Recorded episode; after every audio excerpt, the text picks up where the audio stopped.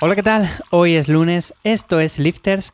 Empezamos una semana más, ya estamos encarando la recta final de este año 2020 y hoy quería hablaros acerca de las diferencias entre un entrenamiento de fuerza, puramente de powerlifting, como podríamos decir, y un entrenamiento más enfocado en la hipertrofia. Evidentemente son dos disciplinas que comparten puntos en común, son muy similares en cuanto a los ejercicios que podemos llegar a hacer, pero tienen cosas diferentes, ¿no? Por ejemplo, si estamos enfocados más en la ganancia de masa muscular, evidentemente hay cosas del entrenamiento de powerlifting o de fuerza como tal que quizás no nos interesan tanto. Por lo tanto, vamos a hablar un poco acerca de esto y sobre todo coger papel y boli porque seguramente comente ciertas cosas que os sean de interés. En principio, y lo más reseñable aquí, sería la especificidad. O sea, si nosotros estamos buscando un entrenamiento para ganar fuerza, deberíamos de centrarnos la mayor parte del año en ese entrenamiento de fuerza. O sea, rangos de repeticiones un poco más bajos, ejercicios muy básicos y todo ese tipo de cosas. Ahora bien, muchas veces pensamos que el entrenamiento de fuerza como tal es el que solo nos va a dar la fuerza. Y me explico lo que quiero decir con esto.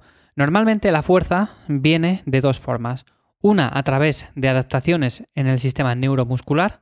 O sea, básicamente estas adaptaciones son las que más rápido se dan y por lo tanto cuando empezamos a entrenar a todos nos ocurre eso de que empezamos a hacer ciertos ejercicios y de repente mejoramos mucho en ellos. No significa que se traduzca en ganancia de masa muscular, pero la ganancia de fuerza sí que es relativamente rápida en un corto periodo de tiempo. Y luego, por otra parte, tenemos por supuesto el músculo. Cuanto más músculo tengamos, más fuerza podemos generar con el paso del tiempo. Es por ello que es muy importante, sobre todo cuando estamos buscando la ganancia de fuerza como tal, enfocarse ciertas épocas o etapas en la ganancia de hipertrofia.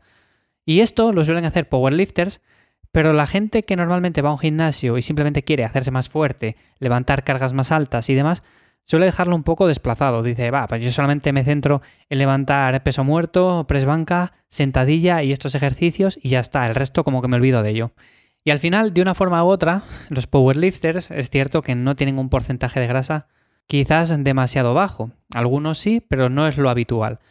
En cambio, los culturistas sí, y es por ello que se les suele asociar con mayor masa muscular, que normalmente es así, pero también los powerlifters tienen masa muscular y no poca. Por lo tanto, es cierto que a más masa muscular vas a poder generar más fuerza. Ahora bien, la especificidad es importante y por eso quería comentar este punto como primordial. Lo segundo sería, evidentemente, hay una diferencia clara aquí, los rangos de repeticiones. Cuando estamos entrenando ejercicios muy básicos y simplemente enfocados en mejorar esas marcas, normalmente lo que hacemos es hacer rangos de repeticiones entre 1 y 5. Podemos subir de vez en cuando un poco más, pero eso suele ser lo habitual. En cambio, cuando nos movemos a la hipertrofia, lo que hacemos es básicamente movernos entre 5 repeticiones, incluso hasta las 30 repeticiones en ejercicios un poco más accesorios, ¿no?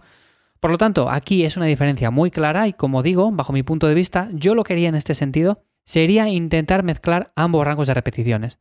Seguramente, si te centras en una cosa por encima de la otra, tendrás que priorizar esa, pero no quita que también tengas que hacer esos rangos de repeticiones que no están tan diseñados o no están tan adaptados a ese objetivo que tú tienes. Por ejemplo, si yo ahora quiero mejorar mi 1RM en sentadilla, tendré que utilizar rangos de repeticiones bajos. Pero también puedo hacerlo a rangos un poco más altos, por ejemplo, de 6, 8, 10 repeticiones. No me tengo que centrar simplemente en decir, venga, a 3 repeticiones y ya está. Podemos mejorar a 3 repeticiones, pero si lo hacemos de esta otra forma, nuestro potencial de mejora va a ser mucho más grande. Esa sería la segunda diferencia. La tercera, por supuesto, son los ejercicios. Como digo, al final, las personas que se enfocan en el powerlifting, sobre todo, pues tienen ejercicios que son muy básicos. Ejercicios como son el press banca, como son la sentadilla, el peso muerto. Incluso ejercicios que no están englobados dentro de los 3 movimientos básicos, pero que también son básicos, como pueden ser un remo 90 con barra, unas dominadas, etc. Ahora bien, cuando estamos buscando la ganancia de masa muscular, también hacemos otras muchas variantes. Variantes de forma unilateral, ejercicios accesorios para músculos que tenemos un poco más rezagados o que simplemente queremos darles un trabajo extra y por lo tanto aquí hay una diferencia también bastante notable. Dependiendo de cuál sea tu objetivo, deberás de meter más o menos ejercicios, pero de una forma u otra también tienes que darle variedad aquí. Por ejemplo, volvemos al caso anterior, si queremos mejorar la sentadilla, vamos a tener que hacer sentadillas, pero no solamente eso, también podemos hacer otras muchas variantes que van a mejorar la sentadilla. Una zancada unilateral, una sentadilla sisi, son alternativas que de una forma u otra nos van a ayudar a mejorar en ese ejercicio más básico.